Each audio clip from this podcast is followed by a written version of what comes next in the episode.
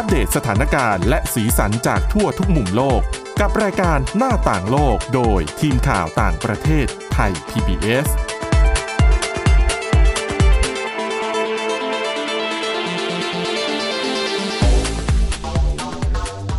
สวัสดีค่ะคุณผู้ฟังยินดีต้อนรับเข้าสู่รายการหน้าต่างโลกค่ะ ในวันนี้นะคะเราจะไปพูดถึงเรื่องราวความขัดแย้ง ระหว่างประเทศอะอาจจะไกลตัวนิดนึงนะคะ ไม่ได้อยู่ใกล้ๆกับเมืองไทย แต่ว่า ก็ถือว่าเป็นปมความขัดแย้งที่มันน่าสนใจมากนะคะ ไม่ว่าจะเป็นเรื่องของโปแลนด์ค่ะ ที่นายกรัฐมนตรีประกาศเมื่อสัปดาห์ที่แล้ว ว่าจะไม่ส่งอาวุธให้กับยูเครนอีกแล้ว เกิดอะไรขึ้น เพราะโปแลนด์นี่ต้องบอกเลยว่าเป็นป่าดันนะคะ คือช่วยยูเครนมาตั้งแต่ต้นเลยตั้งแต่ตอนเกิดสงครามแต่ว่าตอนนี้มันเกิดอะไรขึ้น เดี๋ยวเราไปติดตามกัน แล้วก็อีกประเด็นหนึ่งนะคะ เป็นเรื่องราวเกี่ยวกับความขัดแย้งของ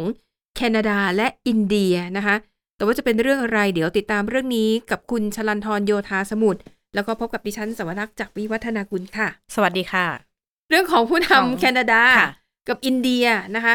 ดิฉันจะอ่านคร่าวค่ะๆเดี๋ยวจะให้คุณแบบชลันทรช่วยแบบอธิบายให้มันกระจ่างมากเพราะว่าเท้าความเรื่องแบบย้อนหลังไปความขัดแย้งยาวๆเป็นปมเกี่ยวกับ การสังหารผู้นำศาสนาซิกค่ะในแคนาดาจริง ๆ เขาเป็นคนอินเดียอ่แต่ว่าลี้ภัยค่ะมาอยู่แล้วก็ได้สัญชาติแคนาดาค่ะปรากฏว่าเสียชีวิตใช่อืมแต่ทีนี้เอ่อตอนเนี้ยเรียกได้ว่าสัมพันธ์อินเดียแคนาดาถึงจุดต่ำสุด เพราะว่าค่ะได้เห็นท่าทีทางการทูตที่รุนแรงระหว่างกันเนี่ยแหละอืมเอ่อล่าสุดเนี่ย เมื่อปลายสัปดาห์ที่แล้วนะคะ อินเดียก็ออกมาประกาศว่า ยกเลิกการทำวีซ่าให้กับ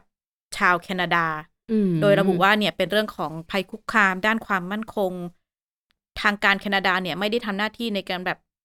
ดูแลคุ้มครองความปลอดภัย แล้วก็การทำหน้าที่ของเออสถานทูตอินเดียในแคนาดาเนี่ยลำบากแล้วนี่เป็นเหตุผลที่อืมยกเลิกแต่ว่า เรียกได้ว่าเป็นท่าทีตอบโต้กันไปกันมานะคะ เพราะว่าก่อนหน้านี้เองอินเดียก็ออกมาประกาศเตือนแบบ ชาวอินเดียในแคนาดาเลยว่าให้ระวังอยู่ในแคนาดาให้ระวังอืมอันตรายจากการก่อ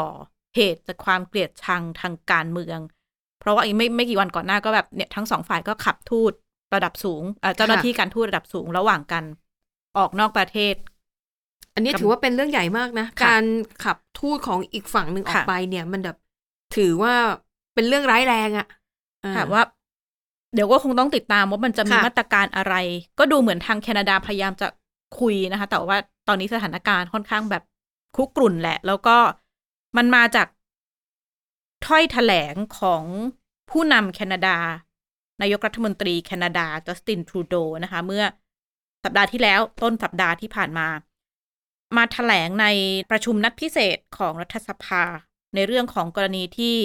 คุณสวรักษ์เล่าก่อนหน้านี้นะคะ นักเคลื่อนไหวผู้นำศาสนาซิกข์เนี่ยฮาดิฟซิงนิจาเนี่ยถูกสังหารไปเมื่อเดือนมิถุนาถูกถูกยิงเสียชีวิตเนี่ยแหละ แต่ว่าถ้อยแถลงของทรูโดที่นำไปสู่ความไม่พอใจเนี่ย ก็คือแถลงเลยว่า เขาสงสัยต่อข้อมูลที่ว่าน่าเชื่อถือ ว่าการเสียชีวิตของฮาดิฟเนี่ย น่าจะมีความเกี่ยวข้องโดยรัฐบาลอินเดีย อันนี้คือเป็นแบบ คำพูดที่พูดค่ะในรัฐสภา อันนี้ถือว่าเป็นเรื่องใหญ่เพราะว่าปกติแล้วไอ้เรื่องสงสัยว่าเดี๋ยวคนรัฐบาลอยู่ค่ะเบื้องหลังการเล่าสบคือสงสัยกันได้ แต่ปกติผู้นำเขาจะไม่พูดเรื่องนี้ออกมาชัดๆ เพราะว่าถ้าออกจากปากผู้นำเมื่อไหร่เนี่ย มันถือเหมือนกับเหมือนกับเป็นทางการระดับหนึ่งแล้วอะแล้วมันก็เหมือนจะไม่สงสัยแล้วเนาะคือแบบใช่แม้จะพูดว่าสงสัยว่ามีมีข้อน่าค่ะเชื่อถือสงสัยว่าก็คือเป็นคำพูดประมาณนี้แต่ว่า นี่แหละก็กลายมาเป็นประเด็นใหญ่หลวง ทางอินเดียก็ค่อนข้างโกรธมากนะคะ แต่ว่ามาเล่าให้ฟังนิดนึงว่าฮาดิฟซิงนิจจาเนี่ยก็เป็นผู้นำศาสนาอย่างหนึ่งเขาก็เป็นผู้นำกลุ่มเคลื่อนไหวที่เรียกร้องการแบ่งแยกดินแดนที่เรียกว่าคาลิสถานค่ะอะก็ก็เป็นการแบ่งแยกดินแดนของกลุ่มชาวซิกในอินเดียที่จริงๆมีมานานแล้วตั้งแต่แบบสี่สิบห้าสิบปีก่อนอืมเนี่ยเขาก็มาอยู่ก็ได้สัญชาติแคนาดามาอยู่แคนาดา แต่เขาก็เป็นกลุ่มหลักเป็นคนหลักในการเคลื่อนไหว แต่ว่า ตัวเขาเองเนี่ยมีรายชื่อในฐานะ ผู้ก่อการร้ายที่อินเดีย คืออินเดียขึ้นบัญชีไว้ ขึ้นบัญชีไว้ แล้วก็จะบอกว่าท่าทีในการเคลื่อนไหวเรียกร้องแบ่งแยกดินแดนอะที่อินเดียก็ถือว่าเป็นสิ่งที่ผิดกฎหมาย เป็นค่ะเป็นสิ่งที่เรียกว่าอินเดียเขาก็ระบุเลยว่าเป็นการก่อการร้ายอืมก็ถือว่าเป็นโทษแรง แล้วทีนี้ฮาดิฟซินิจันเนี่ยก็เมื่อมิถุนายนนะ18ก็ ระหว่างอยู่บริเวณลานจอดรถ ที่วัดซิกข์ในบริติชโคลัมเบียเนี่ย ก็ค่ะถูกชายสองคนที่ใส่หน้ากากปิดบังใบหน้าเข้ามาอืมยิง แล้วก็เสียชีวิตตำรวจแคนาดายังไม่สามารถจับใครได้เนาะยังติดตามไม่ได้ แต่ก็มีข้อมูลเรื่องรถเรื่องอะไรก็กำลังติดตามสืบสวนสอบสวนอยู่ แน่นอนแหละการออกมาแถลงของอืมทรูโด อินเดียก็ไม่พอใจมากแล้วก็ออกมาปฏิเสธว่าไม่ได้เกี่ยวข้องอะไรต่อการเสียชีวิตของฮาดิฟซินิจา แล้วก็ระบุว่าข้อกล่าวหาของ รัฐบาลแคนาดาต่ออินเดียเนี่ย เป็นเรื่องไร้สาระ แล้วก็มองว่าเป็นเรื่องที่ถูกชักนำจากการเมืองภายในแคนาดาอืมค่ะโดยชาวอินเดียที่ออกมาประท้วงต่อต้านจัสตินทรูโดเนี่ย ก็ออกมาระบุว่าคำพูดของทรูโดเนี่ย เป็นไปเพื่อที่จะดึงเสียงอืมกลุ่มชาวซิกในแคนาดาเท่านั้น เพราะว่าถ้าหลาย ๆ คนจำได้เอ่อค่ะคณะรัฐมนตรีทีมงานของทรูโดเองเนี่ย ก็มีรัฐมนตรีที่เป็นชาวซิกข์ แล้วก็อืมในแคนาดาเนี่ยถือว่าเป็นประเทศที่สองรองจากอินเดียที่มีชุมชนชาวซิกข์อืมใหญ่ที่สุด ค่ะ ถ้าถ้าไม่นับอินเดียนะคะก็เป็นอันดับหนึ่งเลยแล้วอืม มีมีจำนวนชุมชนชาวซิกข์เนี่ยประมาณเกือบ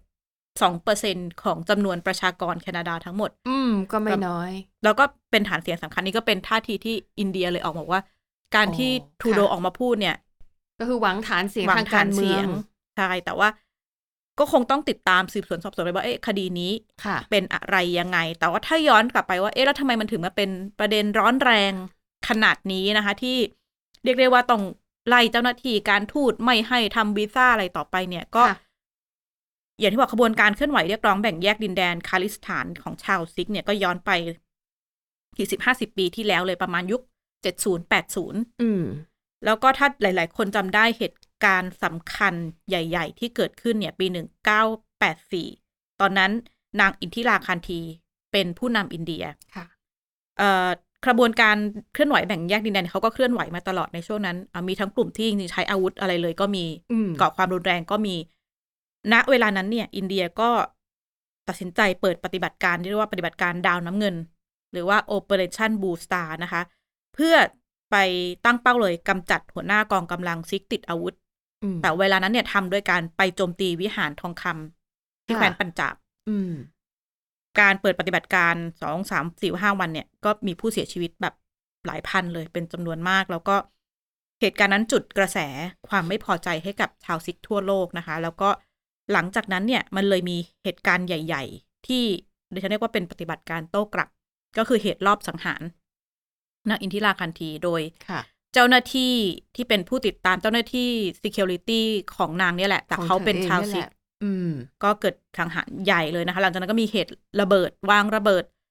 สายการบินอินโดอินเดียอะไรแบบเกิดเหตุการณ์ต่อเนื่องมากมาย นี่ก็เป็นปมขัดแย้งสำคัญ แต่แต่ในภายหลังเนี่ยมันก็ซาลงชุมชนชาวซิกในอินเดียก็อะอยู่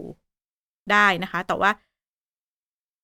ประเด็นที่มันทำให้ อินเดียกับแคนาดาเนี่ยมีความขัดแย้งกันจริงๆก็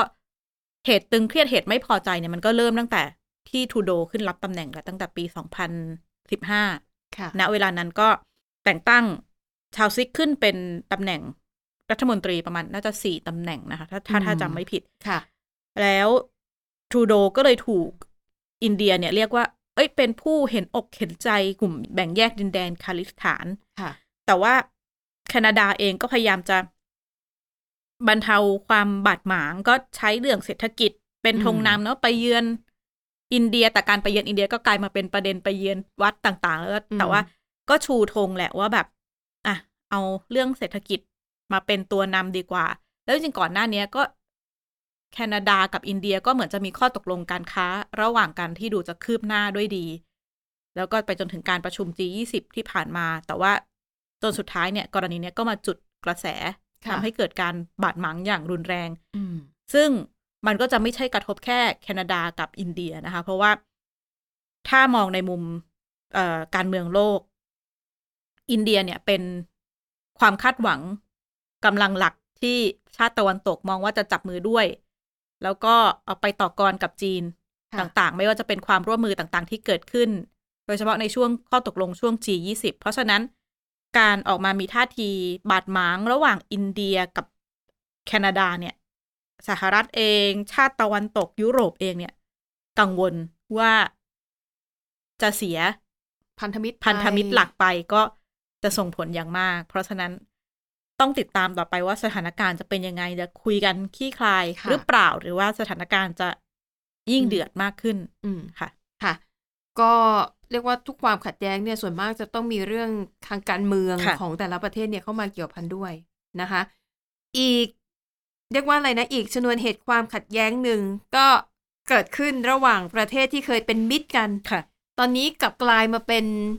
ก็ยังไม่ถึงขั้นศัตรูอะนะ แต่ว่าค่ะห่างกันมากนะคะ นั่นก็คือโปแลนด์กับยูเครน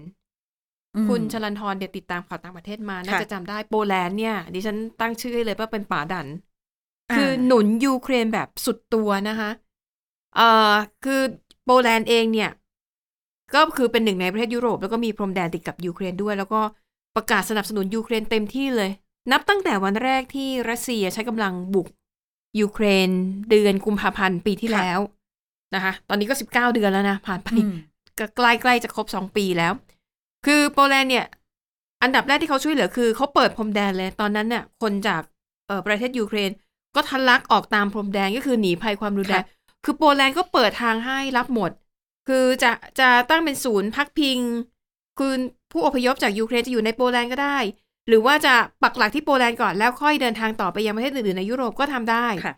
ต่อมาเนี่ย โปแลนด์นี่เป็นประเทศแรกเลยนะคะ ที่ส่งรถถังให้กับยูเครน และตัวเองส่งยังไม่พอนะ ยังมีการโน้มน้าวสมาชิกอื่น ๆ ของยุโรปด้วยนะ ยังบอกเยอรมัน เยอรมัน เธอคุณจะต้องส่งรถถัง Leopard ค่ะ two ให้ยูเครนนะ เขาจะได้เอาไปต่อกรกับรัสเซียได้ คือช่วยเหลือทุกทางนะคะ ข้อมูลล่าสุดเนี่ยนะคะเขาบอกว่าโปแลนด์เนี่ยสนับสนุนอาวุธยุทโธปกรณ์ให้ยูเครนเนี่ยเต็มที่เลยอืมมีรถถัง รถถังเนี่ยเป็นรถถังรุ่นที่ผลิตโดยใช้พื้นฐานเดียวกับรถถัง T72 ในยุคของสหภาพโซเวียตค่ะนะคะ ส่งให้ไปแล้วเนี่ย320 คัน เฉพาะรถถัง แล้วก็ยังส่งเครื่องบินรบมิก 29 อีก 14ลำให้กับอืมยูเครนนะคะ แล้วก็ถ้าพูดถึงเรื่องการให้ความช่วยเหลือเป็นตัวเงินเนี่ย โปแลนด์นี่ติดหนึ่งในสิบของประเทศที่ให้เงินมูลค่าการสนับสนุนเยอะที่สุดนะคะค่ะอันดับหนึ่งเนี่ยคือสหรัฐ สหรัฐเนี่ย 46,600 ล้านดอลลาร์สหรัฐ รองลงมาคือเยอรมนี ตามด้วยสหราชอาณาจักร ส่วนโปแลนด์เนี่ยอยู่อันดับ6ค่ะให้ไป 3,300 ล้านดอลลาร์สหรัฐนะคะ อันนี้เป็นข้อมูลณเดือนสิงหาคมที่ผ่านมา แต่ว่านับจากนี้ไปจะไม่มีส่งให้แล้ว จากอืมโปแลนด์นะนะเอ่อคนที่ออกมาพูดเรื่องนี้คือนายกรัฐมนตรีของโปแลนด์ค่ะพูดในระหว่างการไปให้สัมภาษณ์ในรายการโทรทัศน์ของโปแลนด์นั่นแหละ ก็พูดชัดๆเลยว่า โปแลนด์จะไม่ส่งอาวุธให้กับยูเครนแล้ว โปแลนด์เนี่ยสามารถติดอาวุธด้วยตัวเองอืมมีการสั่งผลิต สั่งซื้ออาวุธยุทโธปกรณ์ล็อตใหม่ค่ะที่มีความล้ำสมัยนะคะ คือเหมือนกับว่าอะที่ผ่านมาก่อนหน้านั้นเนี้ยอุดหนุนอาวุธให้ยูเครนเพราะว่าอะส่วนหนึ่งเป็นการปกป้อง โปแลนด์ด้วยแล้วก็เหมือนกับช่วยเหลือ ให้ยูเครนเนี่ย จัดการกับรัสเซียให้ได้ อืมแต่ตอนนี้ไม่ส่งแล้วนะ แต่ว่าโปแลนด์ยังคงปกป้องตัวเองอยู่นะคะ ถามว่าอะไรที่ทำให้ประเทศที่เคยเป็นมิตรกัน แล้วก็แบบช่วยเหลือกันอย่างเต็มที่เนี่ย ผ่านไป 19 เดือนทำไมถึง มีความบาดหมางอะไรกันเกิดขึ้นนะคะ หลักๆ เนี่ยมันก็มาจากเรื่องภายในประเทศของโปแลนด์ด้วยนั่นแหละค่ะนะคะ ปัญหาก็คือเรื่องของการส่งออกธัญพืช ยูเครนเนี่ย เราทราบกันดีว่าเป็นอู่ข้าวอู่น้ำในอืมซีกโลกยุโรป ที่ผลิตธัญพืชจำนวนมากบางส่วนส่งขายเมืองไทยด้วยนะค่ะ เพราะว่าต้นทุนการผลิตเขาถูกอืมก็บอกว่า สินค้าประเภทเดียวกันถ้าเราปลูกเองเนี่ย แพงกว่าอืมนำเข้ามาจากยูเครน ทีนี้ปัญหาพอตอนที่รัสเซียบุกยูเครนเนี่ยหน้าน้ำที่เป็นเส้นทางเดินเรือหลักเนี่ย มันถูกปิดค่ะอย่างทะเลดำอะไรพวกเนี้ย ก็จะส่งออกทางเรือไม่ได้ ยูเครนก็เลยต้องหาทางออกด้วยการส่งออกสินค้าทางบกแทนก็คือ ใส่ขึ้นรถบรรทุก แล้วก็กระจายออกไป แต่ทีนี้ด้วยภูมิศาสตร์ของยูเครนคือเขาอยู่ในยุโรป ดังนั้นเวลาขับรถส่งสินค้ามันก็ต้องผ่านยุโรปอยู่แล้วใช่ไหมคะค่ะก็เลยหันมาส่งออกทางนั้นเป็นหลัก ทีนี้ปัญหาเนี่ยคือ แต่ละประเทศเนี่ยเขาก็มีเกษตรกรเขาก็มีภาคการเกษตรของเขาอืมปรากฏว่ายูเครนตอนนั้นเนื่องจากเกิดสงคราม คือแบบทั่วโลกก็ยื่นมือเข้าไปช่วยเหลือค่ะสหภาพยุโรปก็เช่นเดียวกัน ในช่วงนั้นเนี่ยนะคะสหภาพยุโรปก็เลยบอกว่า อะ ระงงับภาษีนำเข้า อืม คือสินค้าจากยูเครนส่งออกไปประเทศในแถบยุโรปตอนกลางเนี่ย ไม่ต้องจ่ายภาษีค่ะสองไม่มีการจำกัดโควตาอืมคือมันทำให้สินค้าการเกษตรของยูเครนทะลักเข้าไปในยุโรปอืมตะวันออกและอย่างที่บอกพอเกิดสงครามนะ ต้นทุนมันแพง ค่าปุ๋ยค่ะก็แพง ค่าเชื้อเพลิงก็แพงค่าขน คือทุกอย่างต้นทุนของเกษตรกรอืมมันแพงหมด แต่ยูเครนเนี่ย คือได้รับการช่วยเหลือไงอืมได้รับสิทธิพิเศษแล้วก็ แต่เดิมเนี่ย คือสินค้าของเขาเนี่ยสามารถผลิตได้ในราคาที่มันถูกกว่าอยู่แล้วอืมกลายเป็นผลผลิตทางการเกษตรราคาถูก มันทะลักเข้าไปในยุโรปตะวันออกหลายๆประค่ะเทศโดยเฉพาะอย่างยิ่ง ประเทศที่มีพรมแดน ติดกับยูเครนอืมนะคะ อย่างโปแลนด์ สโลวาเกีย ฮังการีบัลแกเรีย โรมาเนีย พวกนี้เนี่ยนะ คือเขาบอกว่าเกษตรกรได้รับผลกระทบหนักมากอืมเพราะว่าสินค้าตัวเองอะ มันสู้เขาไม่ได้ค่ะ เกษตรกรคนหนึ่งในบัลแกเรียนะคะเขาให้สัมภาษณ์กับสื่อบอกว่า คุณเชื่อไหมผมเนี่ยขายผลผลิตของผมไม่ได้เลยนะ เพราะเวลาเอาไปขายเนี่ยพ่อค้าจะบอกว่า โหไม่ซื้อหรอก ซื้อสินค้าจากยูเครนถูกกว่า อืม ถูกกว่าเยอะเลย พวกอ่าเกษตรกรก็เลยรู้ว่า ถ้าปล่อยไว้เช่นนี้เนี่ยอยู่ไม่ได้นะคะค่ะต้องไปหาอาชีพใหม่นะ เพราะว่าปลูกยังไงเนี่ยต้นทุนมันก็สู้กับของยูเครนไม่ไหว มันก็เลยทำให้เกิดการประท้วงในหลาย ๆ ประเทศอืมโดยเกษตรกรเหล่านี้ ก็ทำให้รัฐบาลหลายประเทศเริ่มแบบ จะต้องมันจะต้องทำอะไรสักอย่างแล้วอะนะคะเอ่อการช่วยเหลือเนี่ยนะคะ จากสหภาพยุโรปเนี่ยเขาเริ่มตั้งแต่เดือนพฤษภาคมที่ผ่านมาค่ะประกาศให้ห้าประเทศ คือสหภาพยุโรปเนี่ยประกาศให้ห้าประเทศเนี่ยนะคะห้ามนำเข้าสินค้าจากยูเครน เพราะว่าเป็นห้าประเทศที่ได้รับผลกระทบค่ะหนักมาก ก็คือ โปแลนด์สโลวาเกียฮังการีบัลแกเรียโรมาเนีย แต่ว่าคำสั่งเนี้ยมันสิ้นสุดไปเมื่อวันที่ 15 กันยายนที่ผ่านมาสัปดาห์ที่แล้ว คือพอมันสิ้นสุดเนี่ย คุณก็ต้องเปิดให้มีการนำเข้าเหมือนเดิมใช่ไหมค่ะแต่ปรากฏว่ามีอยู่สามประเทศที่ยืนยันว่าไม่ ฉันยังไม่ให้นำเข้าสินค้าจากยูเครนก็คือ โปแลนด์สโลวาเกียและฮังการีค่ะคือยูเครนก็แบบไม่พอใจมากอืมว่าเอาทำไมโปแลนด์ทำอย่างนี้ จริง ๆ สโลวาเกียกับฮังการีก็ทำด้วยนะค่ะแต่ตอนนี้เหมือนกับ ยูเครนกับโปแลนด์เป็นเป็นคู่ปะทะกันนะหนักอืมที่สุดน่ะนะคะ แล้วก็มันมีคำพูดของเออโวโลดิมีร์ เซเลนสกี้ผู้นำของยูเครนเขาไปเข้าร่วมประชุมค่ะ สมัชชาใหญ่สหประชาชาติที่นิวยอร์กด้วยค่ะ แล้วก็มีคำพูดหนึ่งโวเออเซเลนสกี้เนี่ยบอกว่า ตอนนี้นะมันก็มีบางประเทศในยุโรปเล่นละคร แกล้งทำว่าเป็นมิตรกับยูเครน แต่จริงๆเนี่ยกำลังช่วยเหลือรัสเซียอยู่หรือเปล่า คือ คือพูดแบบเนี้ย คือไม่ต้องเอ่ยชื่อประเทศอะเขาก็พอจะเดาออกว่า น่าจะหมายถึงโปแลนด์หรือเปล่าอืมเพราะก่อนหน้านั้นมีการปะทะมีการแบบฟ้ององค์การองค์การการค้าโลกเรื่องเนี่ยแหละ เรื่องค่ะการกีดกันทางการค้าการอืมส่งออกเนี่ยนะคะก็บอกว่าโปแลนด์ฟังแล้วก็คงจะเจ็บใจเนาะค่ะแล้วก็เป็นช่วงจังหวะเดียวกับที่ผู้นำโปแลนด์ออกมาประกาศว่าไม่ส่งอาวุธให้แล้วนะ อืมนะคะ ถ้าดิฉันเป็นโปแลนด์ดิฉันก็ว่าฉันก็ต้องเสียใจเนาะเพราะว่าเราช่วยเต็มที่ค่ะอะ คือมองอีกด้านมันก็ส่งผลกระทบต่อเกษตรกรต่ออะไรในประเทศเขาใช่ค่อนเยอะเหมือนกัน และอย่าลืมถ้าประชาชนเนี่ยคือสำคัญค่ะถ้ามีการเลือกตั้งแล้วประชาชนไม่แล้วเกษตรกรส่วนใหญ่อืมก็จะเป็น เอ่อพลเมืองส่วนใหญ่ของประเทศค่ะ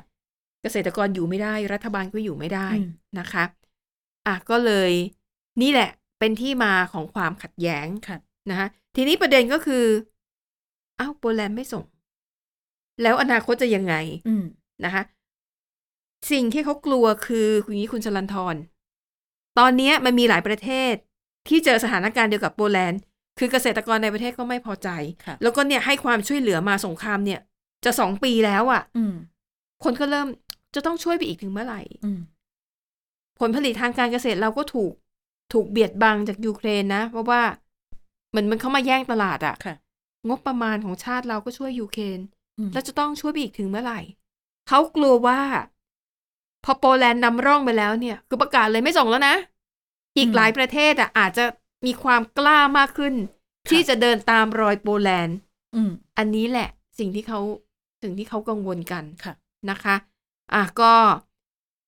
ต้องดูกันนะว่า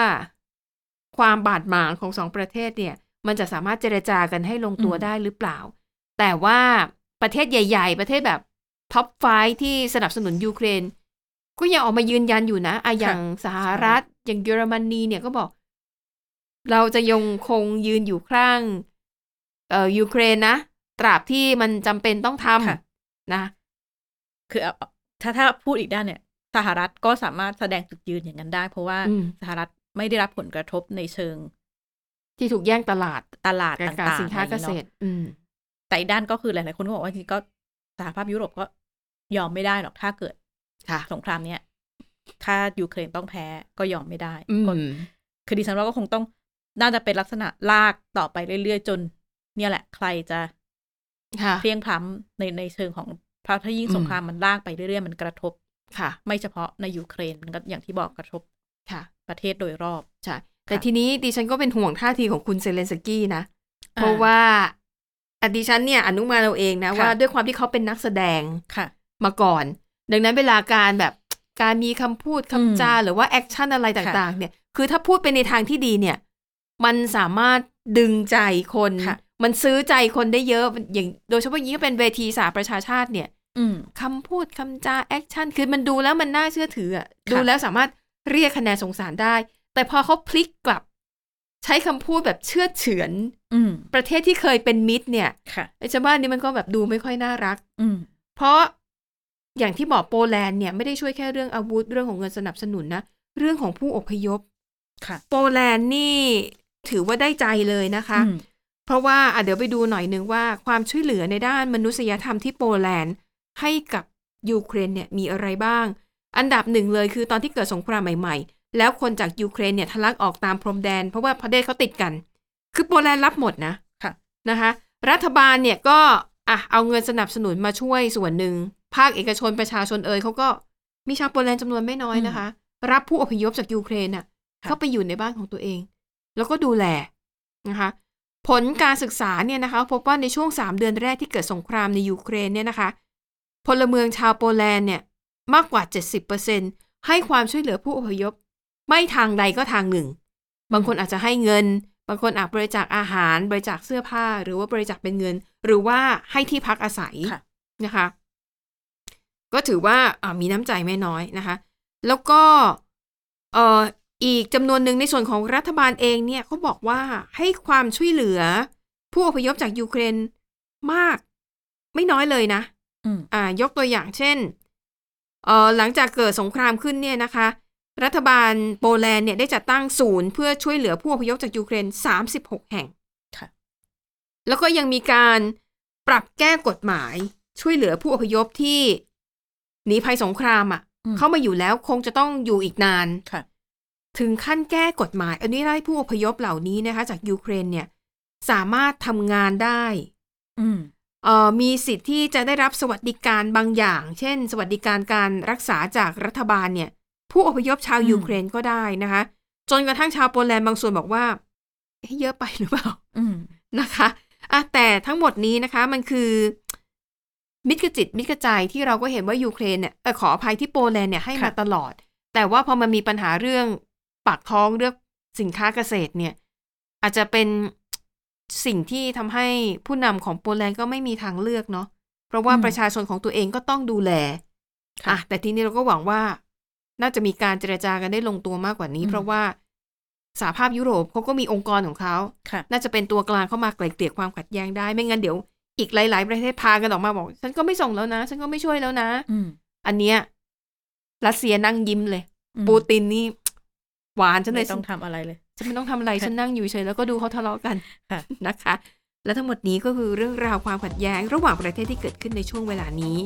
ขอบคุณสำหรับการติดตามค่ะ วันนี้หมดเวลาแล้วนะคะ พบกับพวกเราได้ใหม่ในตอนหน้า วันนี้เราสองคนและทีมงานลากันไปก่อน สวัสดีค่ะ สวัสดีค่ะ